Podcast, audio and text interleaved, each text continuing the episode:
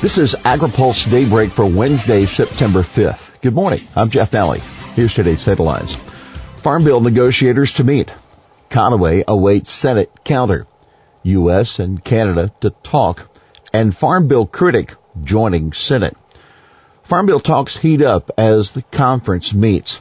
The giant Farm Bill Conference Committee finally meets for the first time this morning.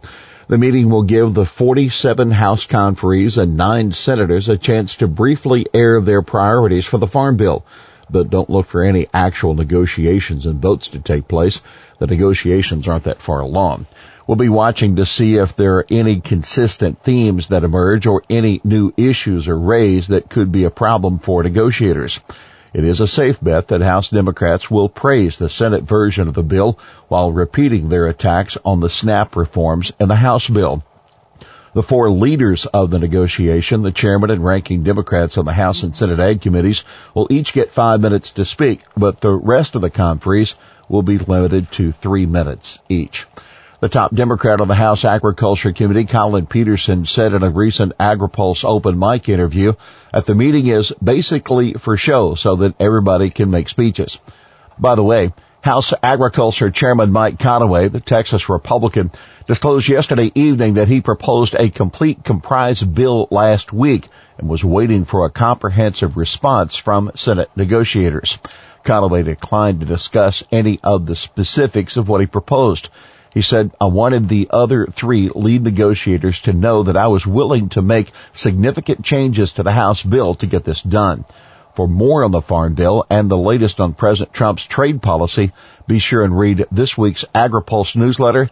It's hitting inboxes this morning. U.S. and Canada still on track for trade talks today.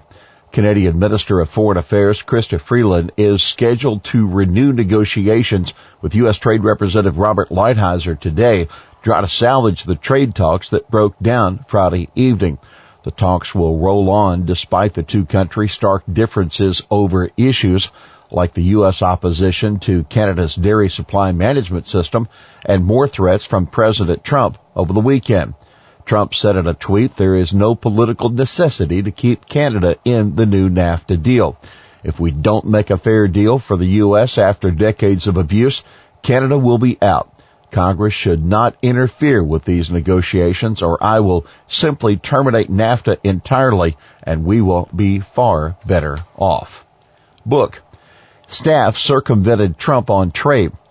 Bob Woodward's new book about President Trump claims that the former economic advisor Gary Cohn prevented Trump from withdrawing from the South Korean trade agreement by swiping the letter from his desk. And the book suggests that Cohen may have done the same thing with a NAFTA withdrawal letter. After the book excerpts came out, Trump denied in an interview with the Daily Caller, a conservative news site, that his staff had hidden documents from him. Keep in mind, according to an earlier account of the NAFTA decision, Trump backed off from withdrawing from the agreement after a meeting with Agriculture Secretary Sonny Perdue and hearing about the potential damage that it would do to farmers. Senate veteran Kyl returns. Republicans will soon be back to a 51 vote margin in the Senate with the announcement that former Arizona Senator Jon Kyl is being appointed to replace late Senator John McCain. Republicans have been effectively working with just 50 members this year because McCain had been unable to return to D.C. as his cancer progressed. Having Kyl in place will give Majority Leader Mitch McConnell an extra bit of breathing room for tough votes. And whether Kyl will make a difference for the farm bill is another matter since passing that legislation already will require significant Democratic support. Keep in mind, like McCain, Kyl tended to support reforms to the Farm Bill during his tenure in the Senate. The last time Kyl had a chance to vote on the Farm Bill in 2012, he voted against the Senate version of the legislation. He retired at the end of that year, so he didn't vote on the final version of the legislation, which wasn't enacted until 2014. Kyl also voted against the final versions of the 2002 and 2008 farm bills after having supported the 1996 Freedom to Farm bill. Hunger report is due. U.S. Department of Agriculture today will release its annual measure of hunger in the United States.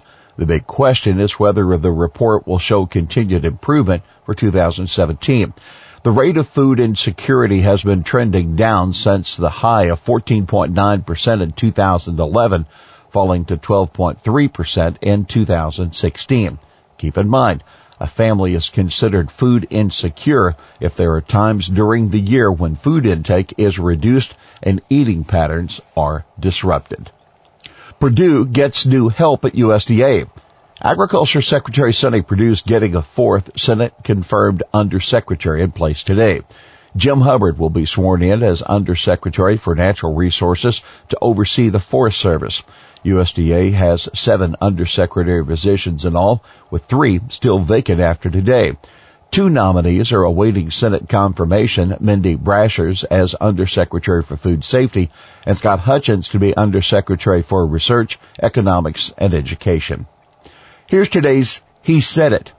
I'm willing to move off the House position, but it's got to make sense. That House Agriculture Chairman Mike Conaway talking to reporters yesterday evening about the state of the Farm Bill negotiations with the Senate. Well, that's Daybreak for this Wednesday, September 5th. AgriPulse Daybreak is brought to you by Watkinson Miller and by the United Soybean Board. For the latest news out of Washington, D.C., visit agripulse.com. For AgriPulse Daybreak, I'm Jeff Nalley.